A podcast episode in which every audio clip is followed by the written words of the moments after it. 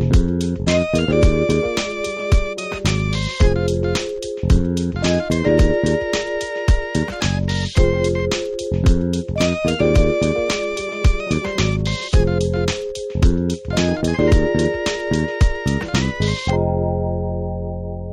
getting close to the end of our summer preaching uh, schedule on James. You got me this week, you got Zap um, next week, and then you got Josh is going to close it out um, the week after that. And so uh, hopefully this has been good for y'all. It's been good for us. I think Josh has mentioned how um, just the, way we've kind of gone about this is kind of coming together as a, as a group and kind of preparing uh, together. And so it's just been really good for, for us to be able to do that. Good for me um, because it's just it's just super helpful having a bunch of guys around just talking about uh, about God's word and um, just seeing the different insights that come out. So it's really kind of shaped this sermon tonight. I know it shaped some of the other ones. So hopefully, hopefully y'all have enjoyed it as much as uh, we have. So um, all right, well uh, let's jump right into it. Um, let's go ahead and put the slides up that we've been going through um, every week, and we'll just kind of run through them real quick because I know those of y'all that have been here have seen them every week. So just setting up uh, James the book.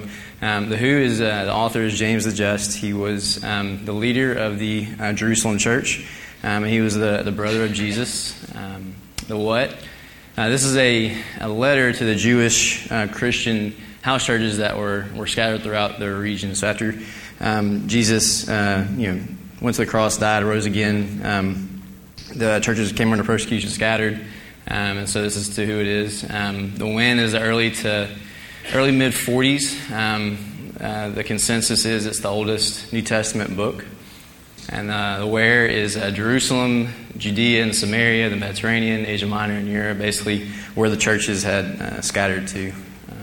The why, uh, this is the uh, super important one. Um, James is writing this to pastor them through difficulty with this message, with this message, and his message to them is um, no matter what is going on, live out your faith. And we're going to, um, all the sermons have kind of centered around that, and um, tonight's going to be no different. So we're going to see uh, how that kind of ties in specifically. So um, tonight we're going to be going through uh, chapter 4, verse 13 through 512. Pretty big chunk of scripture. So hope y'all brought dinner and a snack and all that stuff because we're going to be here a while.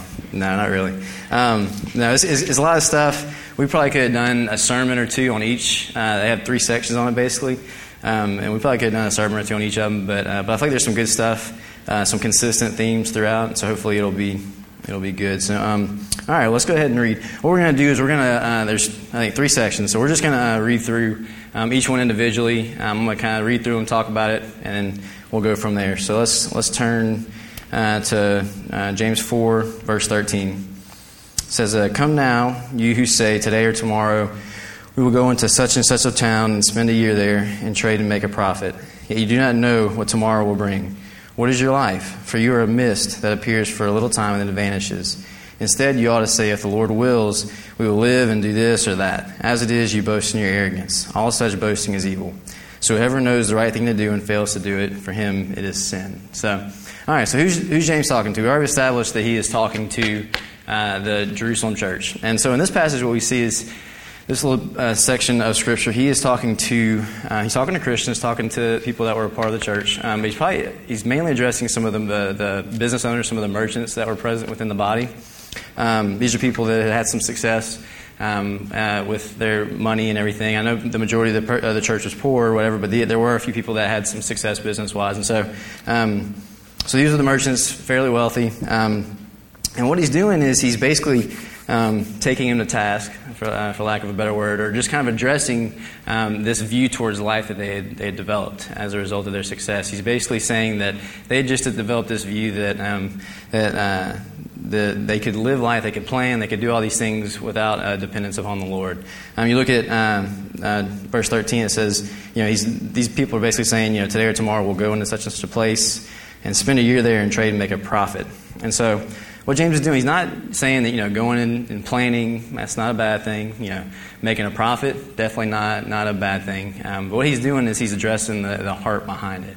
Um, that heart that sets itself up as um, uh, self sufficient and self reliant. Uh, and that's really what he's addressing um, with, with this passage. Um, uh, I think this is a, a heart that we we see like kind of prevalent throughout the world. You hear you hear people talk about, you know, you, if you can put your mind to it, you can do anything you want to, or you know, you control your own destiny. You hear those things kind of out in out in the world, and um, that whole pursuit of the American dream. I think we hear that a lot, and kind of taking taking life uh, by the horns, all that stuff. So you see that that, that theme kind of prevalent throughout uh, the the world that we live in. See it on advertisements, commercials, all that stuff.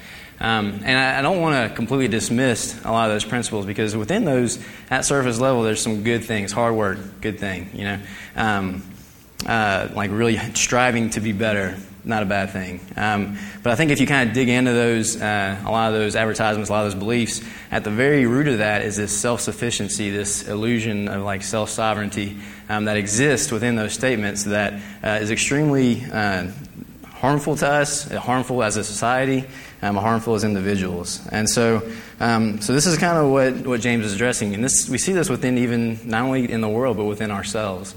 Um, I think we can all identify with the fact that um, like success can sometimes lead to that self-sufficiency in a sense where we you know you get to you know, get good at something um, you get proficient at something and whether it be sports job or whatever and you begin to function like well you know I got this down. You know I don't need any help with this. Um, you know somebody tries to correct you you're like oh I got this. You know you, you haven't been doing this as long as I have. Um, and so I think that we see this in the world but I think we're also um, influenced um, by this within um, within the church as well. And so James is kind of he's pointing this out and he's addressing it fairly fairly strongly. Um, and he addresses it in uh, in a couple ways. Before we get to that, I kind of want to maybe talk about some ways that we may. Uh, I meant to mention this earlier, but we can talk about it now. Um, so we have that attitude that can kind of creep in. Uh, I think sometimes we don't realize it's, it's crept in, um, especially in regards to the Lord. Like we don't, you know, we're Christians, we come to church, all that stuff. Um, so we, we say, yeah, I'm, I'm, dependent upon the Lord. Heck yeah. Um, but I think we take a step back and look at our lives. There's certain things that can maybe um, point to the fact that um, we kind of think we have this thing together, that we're, you know, we're pretty good. Um, one thing is uh, prayerlessness. Um, we talk a lot about prayer within our church and, and even have addressed some prayerlessness that we felt has been going on within our church body in the past. And so, prayer is just a big deal. Prayer shows um, dependence upon the Lord. It shows the fact that you're communicating with the Lord. That's why we develop relationship with Him. And so, one of the ways you can kind of begin to, to see that you are kind of drifting towards that like self sufficiency, self sovereignty is if prayer is basically absent in your life. Um, or look at, look at it this way: you can look at um, you know what types of things do you rarely, if ever, talk to the Lord about. You know, um, I'm sure several things can come to mind. Um, uh, what types of things do you never talk to the Lord about? You know, never bring to Him, never think about whenever you're performing them. Um, those types of things are, are, are indications that um, we are kind of moving in a path towards that self sufficiency. Um, which really is pride. I mean, that's, that's really the, the easy way to say it. Um, what, uh, what about your time with, with the Lord and His Word? You know, how much, how much time are you spending just reading? And I don't, as I'm going into this stuff, this is not like a, y'all are terrible, you know, I can't believe y'all aren't getting in the Word, I can't believe y'all aren't praying. Not at all. And I don't want us to, like, James is definitely tough on, on his church throughout, uh, throughout this, really the whole book. But if you look at what, like, he's doing, he's pastoring them through some tough times, you know? And so, um, so this is not meant to like come in and condemn and like just jam y'all and all that stuff. It's more of a let's evaluate our lives. Let's look. Let's see um, where we are not functioning in the way the Lord created us to function, and let's identify that and let's let's correct it. So so as I'm going through this, just keep that in mind. Um, so time in the Word. Um, God gave us His Word to reveal Himself to to show us um, more about us to um, show us how He intended us to live this life. And so if we, do, if we, we say we believe all those things, but we're really not spending a whole lot of time in His Word, um, then I think, again, we're beginning to see that you know, maybe we're drifting towards self sufficiency within our, within our lives in general. Um, another thing you can kind of think about is what, what consumes your thoughts. Like what, this is one of the things that one of the commentaries mentioned is uh, like what, what are you thinking about constantly? Are you constantly thinking about your future um, in term without even like really addressing like thinking about the Lord in combination with the future?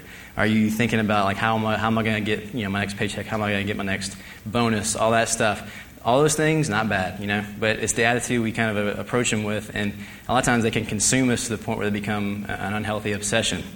So, um, so anyway, those are just some indications of some things, maybe some measuring uh, marks for us to look at um, within, uh, within our lives to see if we're kind of drifting with that heart of, of self sufficiency. So, what does James do? Um, he, he corrects him and corrects him in a, in a good way. Um, he, uh, let's look at verse 14 and there. It says, uh, it says you, you're saying you're going to go to this town, make a, spend a year there, make a trade and profit. And he starts off verse 14 and says, Yet you do not know what tomorrow will bring. Okay. So, what he's doing there, he's basically just stating fact. You know?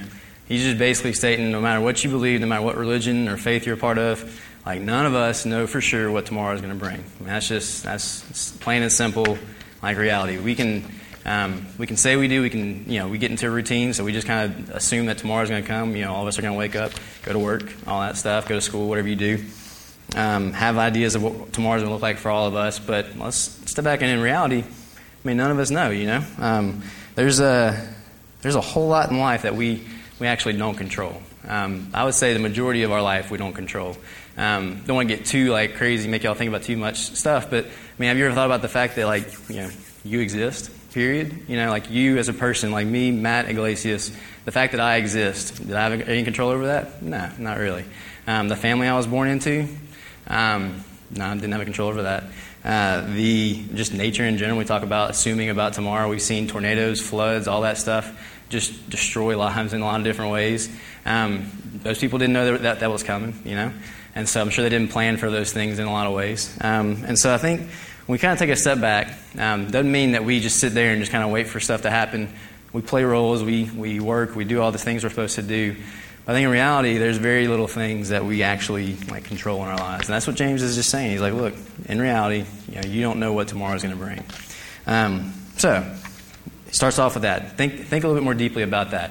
Then he kind of pushes a little bit more. He says, uh, he says, you don't know what tomorrow will bring. He says, what is your life? For you are a mist that appears for a little time and then vanishes. So super like awesome thing to think about, right? Yeah, gets us all like hyped up. Um, but I think we think about that, like that's like he's just saying, look, look at look at your life in comparison to like eternity. Look at your life in comparison um, to this world around us.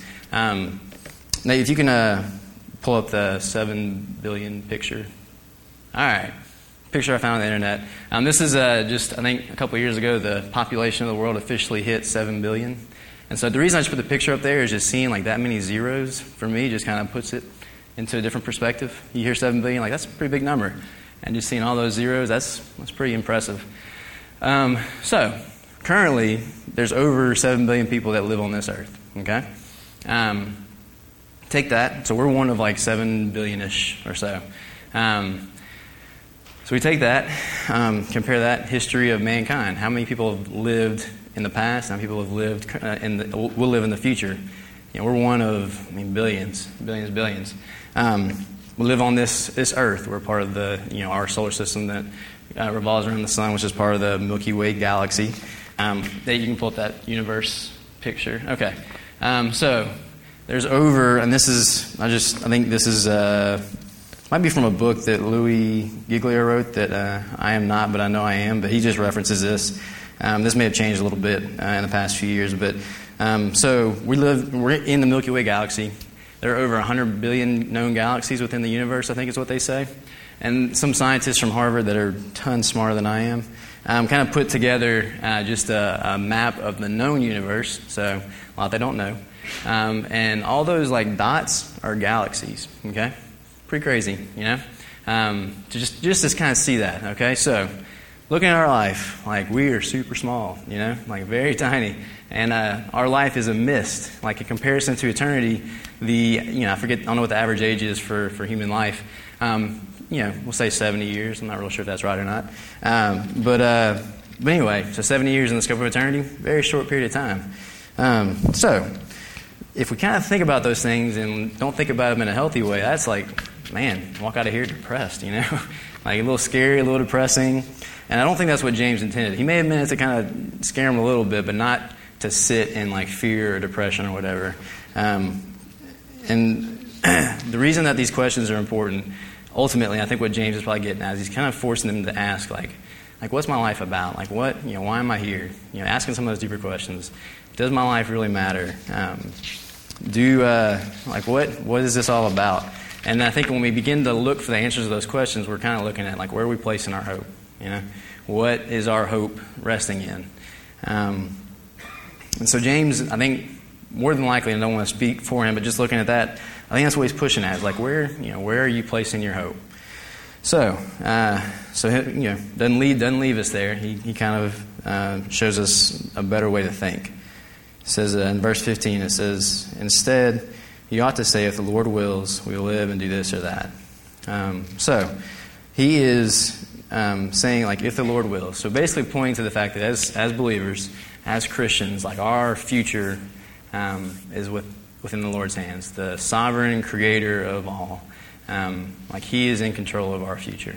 Doesn't mean we just sit back and do nothing. Like we've talked about that numerous times. So I'm not going to go into that too much, but um, but our future is in is in His hands, um, and He is a Father that loves us. And we're going to go into this a little bit later um, about um, just the depth of this. But this is a, a, Father that loves us that is far bigger than the the universe. I mean, He spoke that into existence, and so just far bigger than we can imagine.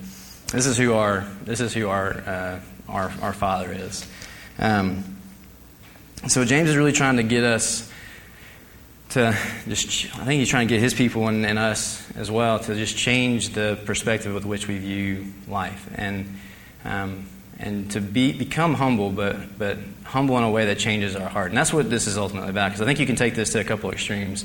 You know, you can take this to the extreme of the church in Jerusalem that he's um, talking to, the merchants and all that stuff, and um, they were living life like completely, not completely, maybe completely independent of the Lord, you know. Or we can kind of come to this extreme of like, you, are so f- fearful of doing anything without hearing a voice from the Lord about what you should do next. Um, which, if you think about that, that's really an aspect of control too. You want things to work out well, but so it's not it's not all about like asking the Lord for guidance. It's not about that.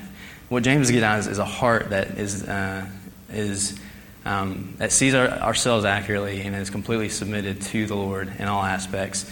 Um, which means we can live life, make decisions, all that stuff, without hearing this audible voice, but still praying, still seeking the Lord, but with an attitude that is in submission to the Lord and trusting in Him. And so, so that's what He's going for. It's not a uh, not just about asking the Lord to, to, do stuff for us. It's about a heart that, that sees ourselves and sees Him accurately.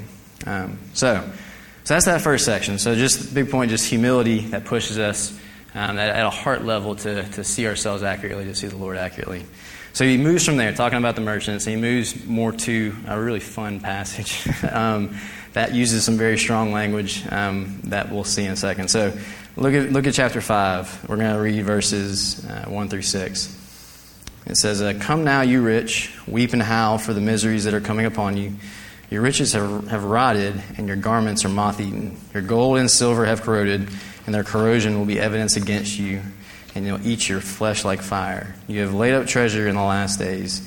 Behold, the wages of the laborers who mowed your fields, which you kept back by fraud, are crying out against you, and the cries of the harvesters have reached the ears of the Lord of hosts. You have lived on the earth in luxury and self indulgence. You have fattened your hearts in a day of slaughter. You have condemned and murdered the righteous person. He does not resist you. Huh. A lot of, a lot of fun language in that one. Um, so, uh, so let's let's take a step back and look at really what's what's going on here. And Brad kind of mentioned this a little bit in his sermon a couple of weeks ago because I think this makes the tone a little bit more understandable. So let's go look what's going on. This actually in this like section, a lot of the commentaries that I was reading said that he's James is actually not the, the rich that James is talking about here are actually not a part of the, the church. They're not Christians. They're actually the ones that are persecuting the, uh, the, the, the Christians that are that are spread out. And so, what is going on here is you're looking at the, the language and you say that's kind of harsh. But look at look, kind of look a little bit deeper at what's going on. There's significant like oppression going on, significant oppression. Um, the the rich, the landowners, they were withholding wages from their workers. And if you look at the the poor Christians at the time, they lived like day to day. They were dependent upon their daily wages for food, for provision for their family. And so, withholding a day's wages meant you didn't eat. Um, so they were withholding these wages at a time of harvest. And so at a time of where they were reaping their crops, the, the, the, time whenever they would gather all their crops, put them into their barns, all that stuff. So their barns were full. So they were withholding wages um, in a time of abundance for themselves. And, uh, and so that, that should like fire us up a little bit. Um, when it talks about you have on verse in verse six, you have condemned and murdered the, the righteous person. So what he's saying, and most of the stuff I read, they, they may not have been actually like physically killing them themselves, and this is something that Brad mentioned in his uh, in his sermon. Um, but they were using basically using the legal system to put the, these Christians in jail unri- uh, unjustly. Um, a lot of them were put to death as a result of being put in jail. Um, if you look at it from what I just talked about, about the, the wages portion of it, you, you, know, you get put in jail, you ain't making money for food. Your family's not going to not gonna, uh, be able to provide for themselves. They're going to be at risk of starvation. And so, so what they're doing is they're um, purposefully putting these Christians and bringing them to court and all that stuff um, for, for more profit, for more gain at a time of abundance. Um, and so I think if you take a look, take it back, take, take a step back, and look at what's going on, like James is like he's pastoring his people in this. I think if you look at, put yourself in the place of uh, one of his people that is being persecuted, that is being um, mistreated, that is being put to jail. Like, how would you want uh, one of uh, one of your pastors to respond? How would you want them to respond to that? Would you want to come up, you know, write you a letter says, you know, it's okay, it's going to be fine, don't worry, they're wrong, you know, uh, they shouldn't be doing that but it's okay. No, I mean, I think like you would want them to be like forceful in the way they condemn that stuff. You know, you want them to show that like this is not right. And so, even though James may not be talking directly to the rich, he's t- I think he's writing this as a, and this is one of the things that came out in our discussions together. Like he's writing this in a sense for his people to see that this is not this is not cool. Like this, I'm I understand. I'm I'm aware of what's going on, and and this is not right. This is this is not right. Um, so that's one of the ways he's pastoring his people through this part of the passage. Uh, another way he, he's pastoring his people is he is like communicating something important about the, the character of the Lord. And a couple things I want to hit on in this is that um, the fact that the God is aware and that he is strongly opposed, opposed to injustice. Uh, you look at, uh, let me see, verse, I think it is, yeah, verse 4. Um, it says the the the cries of the base of the cries of the laborers whose wages were being withheld and where they were being oppressed um, have reached the ears of the Lord of hosts. And so he's saying that the Lord is not blind to your suffering, like the Lord is not blind to your oppression. Um, he he is completely aware. And I think that again, going back to the tone of this, like I think what you're seeing is like we want a God that is like opposed to injustice like this. This is significant injustice. If we would see this today, we would just be in an uproar. The media would be in an uproar about this going on today. And uh, honestly, it is going on today, just in some more subtle ways. Um, but but this is you want a God that's like that gets fired up about this stuff. Like this is not right. This is not how I created the world to be. Um, and you want a God that can do something about that without sinning. You know. And so when we talk about God, like His wrath and all that stuff, that's wrath without sin and his wrath against evil, stuff that is like harmful to us, to his children. And so we want a God that can take care of that stuff. And so he's communicating, I think, in some ways, the character of the Lord with that. Um, he may also be, and this is just me thinking through this, if one of the, I think one of the commentaries said that some of the rich may have been uh, around whenever, like the oppressors may have been, may have heard this being read or heard these letters, and so he may have been providing a little bit of a wake up call to, to some of them, saying, "Look, this is this is where you're your actions are leading to in eternity. Like some of us, the, you know, for those of us, I'm sure all of us have been at some point where we're kind of really steeped in sin and just almost to the point where we're just like, I don't really care. I'm oblivious and uh, probably a poor word for it, but uh, a lot of times it takes a little bit of a strong like wake up call for us to be like, no, like this is not this is not the way I was created.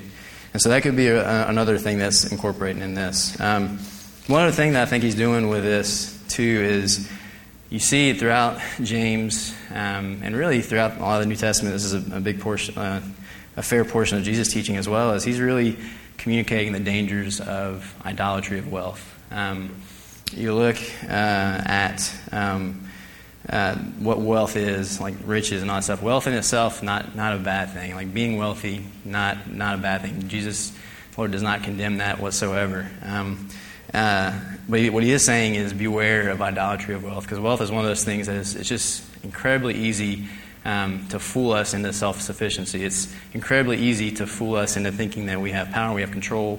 Um, it's very tangible. It gives, for a lot of people, it gives power. Um, and so I think he's communicating like these things. Like if you're placing your hope in these things, and one of the things I think Adam and my brother and Taylor they did a, a financial class last summer, I think I think that I think it was last summer they talked about this. Dallas, one of the Dallas Willard quotes, or I don't know if it's a quote or something from his book, but he says basically, you know, the rich and the poor can idolize wealth. You know, it's not uh, uh, a negative towards rich at all, but it's more of a, um, uh, like I said, a heart towards wealth. And, and wealth is extremely, it's very easy to fall into that trap of, of idolizing wealth. And so I think James, in addition to the other things, is probably pastoring his people and saying, you know, don't place your hope in this. Like this, this stuff's fading. Um, so, um, so you know, talking about the wealth thing, um, really kind of hitting on the idolatry of wealth. But if we take a step back and kind of maybe apply it a little bit more broadly to to our lives in general, um, uh, we can really apply this this same theme to any kind of idolatry that pops up within our own lives. I know Josh spent several weeks. Uh, I think it was last summer. I mean, uh, in the early spring or whatever, kind of talking about idolatry and, and, what it means. And I think that was good for a lot of us. And so I think if we take a step back and look at that, look at look at that and see um, see some of the lessons we can glean about our own idolatry from that. Like what types of things maybe have come up over the years that you're like, you know what, I'm, that's something that I'm holding on way too tight. I'm trying to control, trying to. Uh, I'm not really willing to submit to the Lord, whether it be a relationship, whether it be your job, whether it be, you know, you name it. Um, and I think when we look at it, when we look at the context of this passage, like one of the things we learn from this passage is that idolatry is never like it never just affects us. You know, it never just affects us. We've it all it it always affects the people that we love and the people around us. Um, and so I think when we look at that, like uh, we a lot of times tend to think that like if, if we're holding on to something too tightly and, and we're, we're trying to control, even if it's people we love, like that's, that's, not, that's not good for them. Yeah, that's, that's extremely harmful for them if we're um, being too controlling and too protective. And so, um, so I think we've all been the, the victims of idolatry in the sense where we've all been like hurt by someone else's idolatry, whether it be job, uh, money, you know, relationships, whatever. And we've also likely been people who have hurt others by our own idolatry, you know, whether it be uh, fear of man, like people's opinions, really want people to like you, all that stuff. I can go on and on about that. Um, but I think he's bringing in important, I think we can kind of glean that from this text that there is consequences uh, to the people around us from our own idolatry.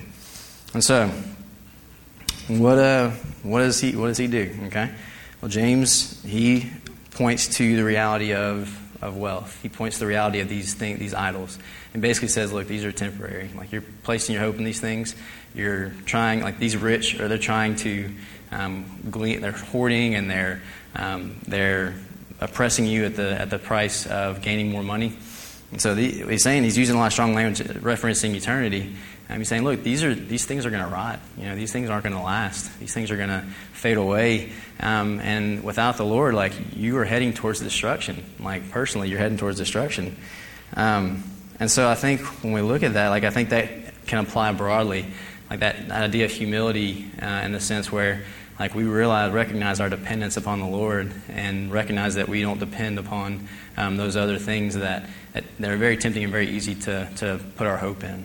So, so yeah. So that, again, strong strong wording, but I think we we kind of take a step back and look at it. I think it's probably appropriate. Um, so let's move on. So we've gone through um, gone through uh, living life as if God wasn't there, He had no part in our lives, and we have gone through just some of the um, oppression that was going on, some of the idolatry of riches that was going on.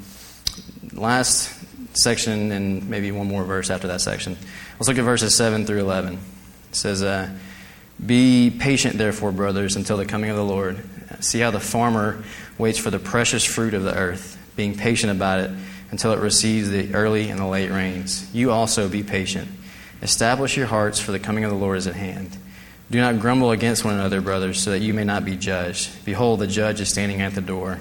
As an example of suffering and patience, brothers, take the prophets who spoke in the name of the Lord. Behold, we consider those blessed who remain steadfast. You have heard of the steadfastness of Job, and you have seen the purpose of the Lord. The Lord is compassionate and merciful. So, James kind of turns his attention. So, he's speaking to the rich that aren't Christians and that are oppressing the poor. Now, he's kind of turning his attention towards the, the people that are being uh, persecuted, the people that are suffering, um, and, and really just kind of pastoring them in some different ways, in some very cool ways. Um, so, um, he's basically telling them this is okay, I know you're suffering. He kind of displayed that in the previous passage. I know you're suffering. I know that you're hurting and all that stuff. This is not right. Okay. Now, here's how you deal with the oppression. Here's how you deal with the suffering. Here's how you deal with the pain. let's let's walk through that. Um, so he does this in a couple ways. Um, he uses you see the word patience come up a lot. Patience, patience, be patient, um, be patient in verse eight, and verse seven. Um, it's again in verse ten. So he uses patience a lot, and he so patience is a big part of, and he uses, also uses steadfastness, which is closely tied to, to patience. But um, uses patience a lot, and he connects patience to humility in a couple different ways. One is that first um, description of the, the farming, the farming description, agricultural description uh, example that he, he uses in verse 7. It says, See how the farmer waits for the precious fruit of the earth, being patient about it until it receives the early and late rains. Um, he says, You also be patient. Um, and so what, what he's doing there is, I think he's using this farming example for a couple of reasons, and we'll get, talk about the first one here. Um, so if you look at the Palestinian farmers, those farmers in that area, they were super dependent upon this is, and this was their livelihood. This was how they made their living and provided for the family. Um, they were super dependent on two two rains of the year. Uh, I think they said the the rains in early uh, or late uh, October, November, and then like uh, April, Mayish or so. And so these two rains um, were vital for, um, for their crops to grow and for there to be produce and for their family to be provided for. And so these farmers, they could, they could till, they could plant, they could do all these things, um, but if the rains didn't come, they didn't, they didn't eat, their, their, their crops wouldn't grow, all that stuff. Um, so they had no control over those rains. They, you know, they could, they could predict maybe, you know, these are going to come, maybe, you know, based off of history, this is typically when they come. Um, but there was no guarantee that they were going to come. And I think when you look at some parallels to enduring suffering, um, a lot of us, uh, we want to control our suffering, and I'm kind of including myself in this. Like, we don't like pain, so we want to get out of pain as quickly as possible. And Jake did a good job of, of talking about this whenever he talked to, several weeks ago. But we just don't, we don't like pain. We want to try to do as much as we can to get out of it. And so we try to control our suffering. We try to just scratch and claw and get all, you know, just get out of the suffering as quick as we can. And I think all, all, a lot of us that have been through that just realize that the more we like push against that stuff, the worse it gets because it's incredibly discouraging because it seems like sometimes the more you scratch and claw, the worse it gets and, and, and you just don't see an end in sight. And so what I think he is doing is saying, um, like you don't have control even over your suffering. Now, it doesn't mean that, like the farmers, doesn't mean you can't do things to um, to uh, put yourself in a better place within the suffering. Doesn't mean you just sit there and let the lies come in, all that stuff. No, I mean, you, like the farmers, you're tilling, you're planting seed, all that stuff. Um, but ultimately, you don't have control over like how long that suffering lasts. And the, in, in the grand scheme of things, our time on this earth, like we're going to experience periods of suffering until until we die, or the Lord comes back. That's what He's saying is like like be like be humble in suffering. Re- release your grip of trying to get out of it. Um, release your attempts at, um, at trying to trying to grasp control of that. Um, uh, so he uses that example of patience. Uh, the second example he uses, and this is again connected to humility, is the example of Job. Um, for those of y'all that know the story, the, the book of Job, um, Job, I'll go through a quick description. He uh, was a man that lived a long time ago. Uh, he uh, he was righteous man, had I mean everything, wealth. He had um, a great family. He had his health. Um, he loved the Lord, like he was obedient, like he there was not a whole lot of stuff that he didn't have. And uh, so the opening of the of Job kind of displays this uh, displays this conversation between Satan and God, and and uh, Satan's basically saying, "Look, Job, yeah, Job loves you. You know, Job, I think God even brings him up. God says, "Look, have you considered my servant Job?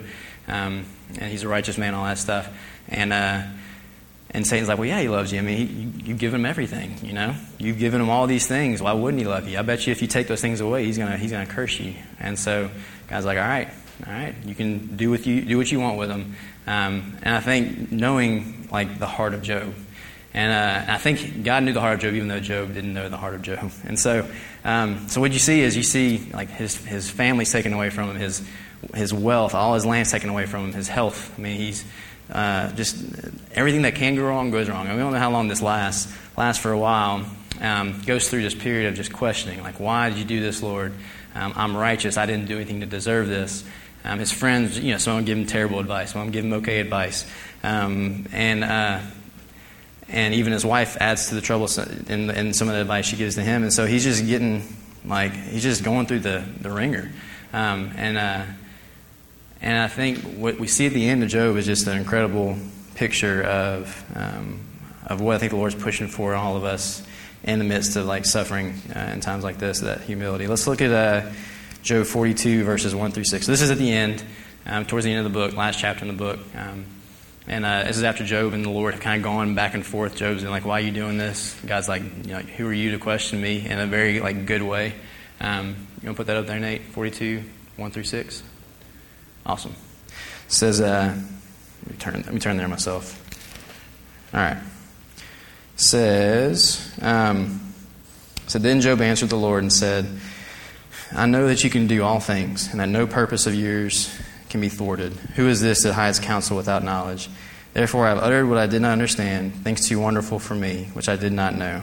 Hear and I will speak. I will question you, and you make it known to me.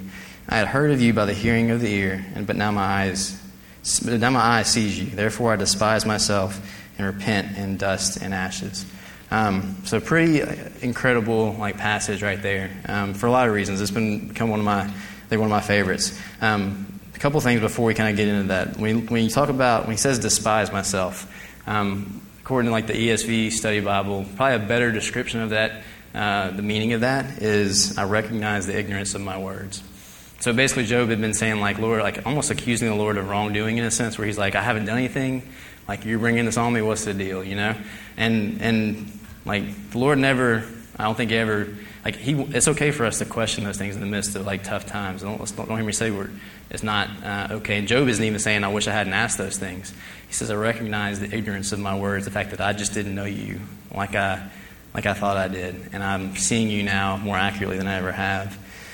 And he says, uh, says I despise myself. I recognize the ignorance of my words. He says, and repent in dust and ashes. And um, that word repent there, I think one of the, the study Bibles talked about um, that being a similar word to the to the word of like comfort that Job's friends had used um, earlier, and so they, they said better, maybe a, a, more accurate translation would be, "I take comfort in, in dust and ashes." And so we, when we think of that, like dust and ashes, comfort doesn't seem like they you know correspond too well. But I think we take a step back, and that's what the Lord is pushing for when He talks about humility and, and all these areas. That like true humility like takes comfort in the fact that we are who we are, and that the Lord is in control, and that we are not. Um, like Job truly came to understand what humility was like. And, and Job never understood the why of his suffering. God never told him about that conversation. He never understood the why. He didn't really get a whole lot of answers to his questions. But he came to understand, I think James points to this. I have to go back to James. Um, James points to like the overall, like maybe purpose that behind this, and that, what, the, what Job came to understand. And he says uh, in verse eleven, and said, you have heard of the steadfastness of Job, and you have seen the purpose of the, you have seen the purpose of the Lord, how the Lord is compassionate and, and merciful. So, in the midst of not getting his, his questions answered, in the midst of just intense suffering, all that stuff, like Job came to understand humility produced the recognition of the Lord as, as compassionate and merciful.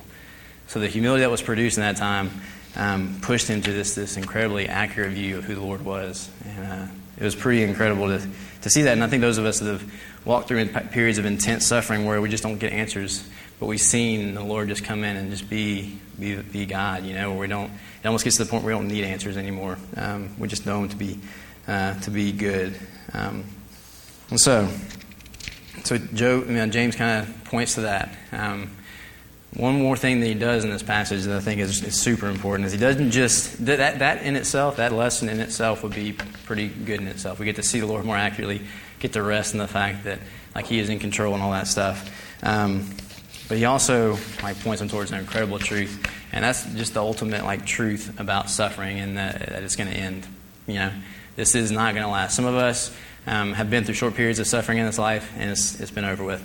Some people deal with uh, physical ailments, emotional, mental ailments for their entire lives, and um, and so what, what he's saying is like, trust me in the midst of those. I'm showing you that I'm good and that I'm compassionate, I'm merciful in the midst of those. But that this, these are not. This is not the end. Like there is a hope that you can rest, that that, that humility rests in. That I am a God that's going to that's going to right all those wrongs, that's going to renew all things. That this is not going to be forever. In fact, if you go back to the first passage, if our life is but a mist, like these sufferings and everything are but a mist in comparison to the eternity that we're going to be spending with the Lord. And so, just really connecting um, that humility with just the hope that we have. Um, so, that's that. Um, verse 12, and this is one that uh, to be honest with you, I, I, read it and I was like, I have no idea what this has to do with anything else.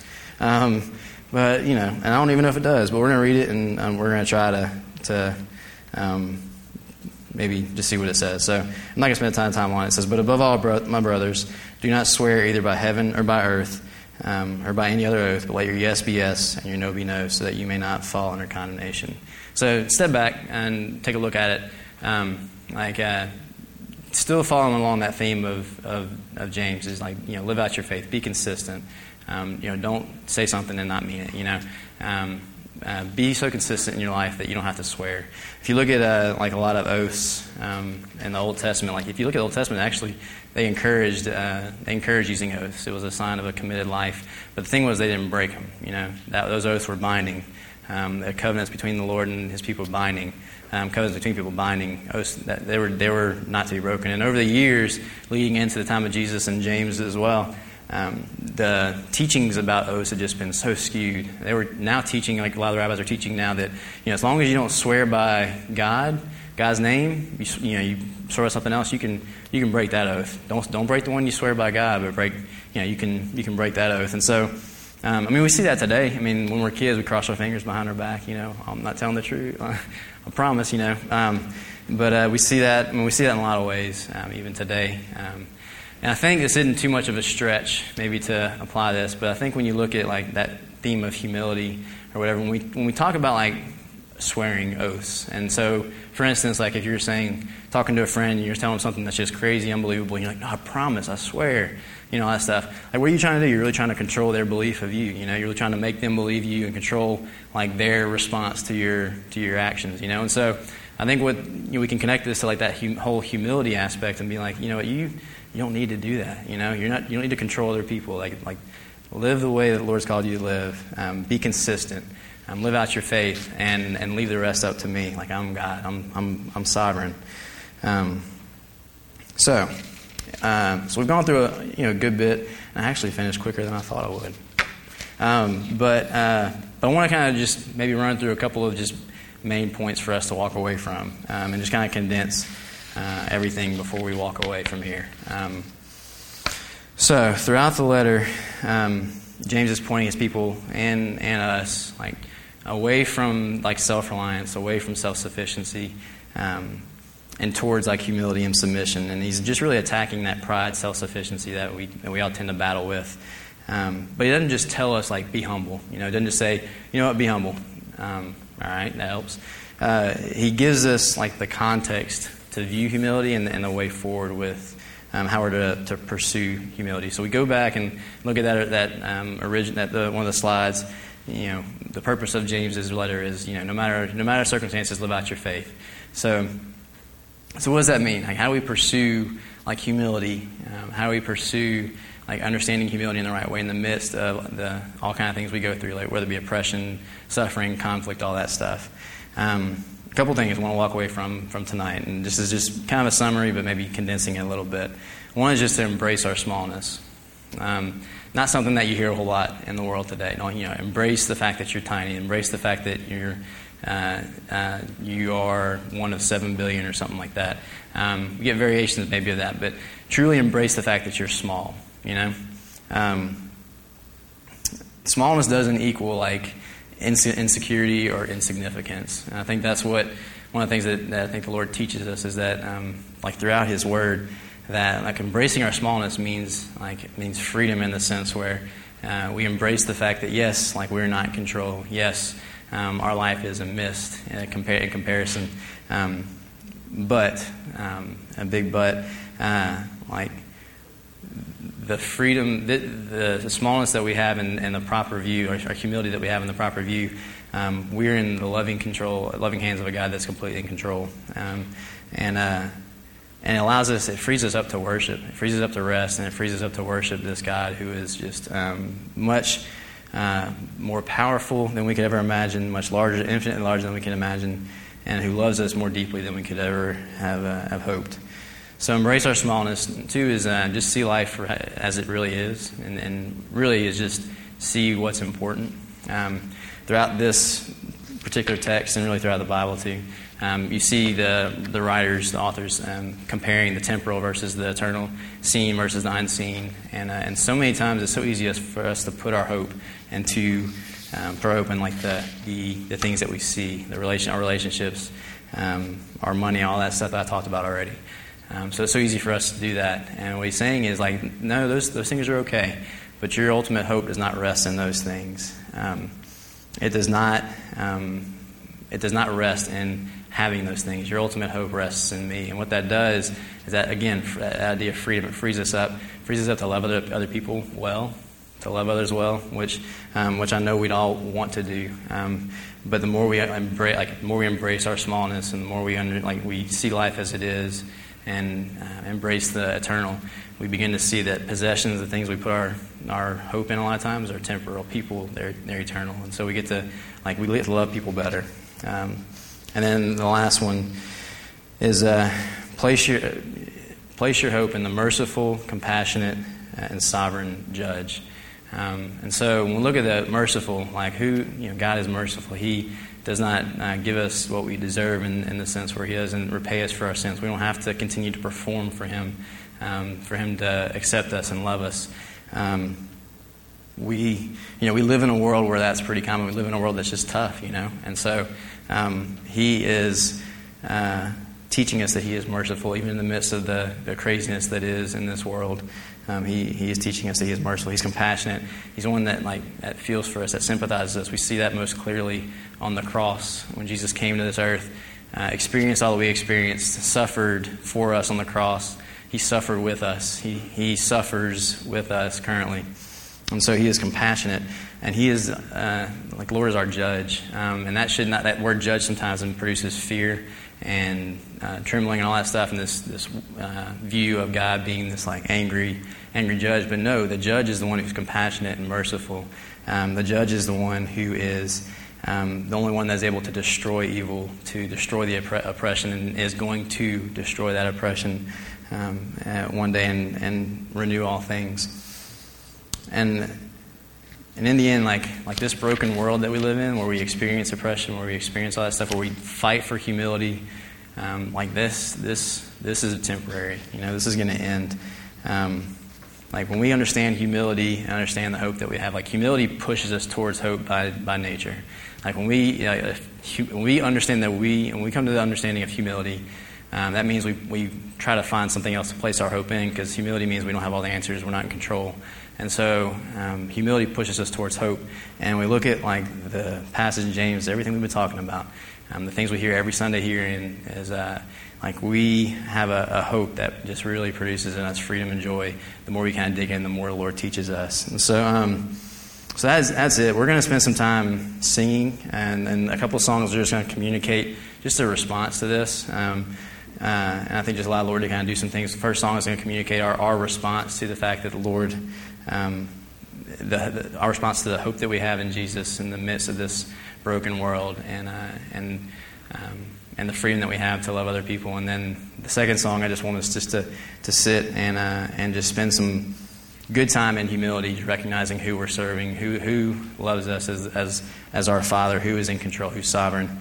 And, uh, and just really, hopefully, we can kind of come away with the same thing that Job did. You know, I take comfort in dust and ashes. I can take comfort in my smallness. So, um, so let's pray. Have the band come up, and we'll uh, we'll spend some time singing. So, Father, I just thank you so much for um, God, just just your word and the way that you teach us, and the way that you love us, and the way that uh, sometimes the things that seem just really tough, um, Lord, you uh, are working in so many ways that we cannot see, Lord, and that Lord, you are teaching us what it means to be humble, Lord, and, and it's a humility that is combined with hope. And it's a humility that um, embraces the fact that we are not in control and we don't have all the answers. And um, Lord, I just thank you so much that, uh, that you are pushing us all towards that. This is a process that you're all you're moving us towards, and that every aspect of our lives, um, Lord, you're teaching us these things. And so, um, Lord, I just thank you so much. I pray that you'll um, just continue to, to, minister to us in this time. And uh, Lord, just uh, Lord, just give us that that combination of, of humility uh, and hope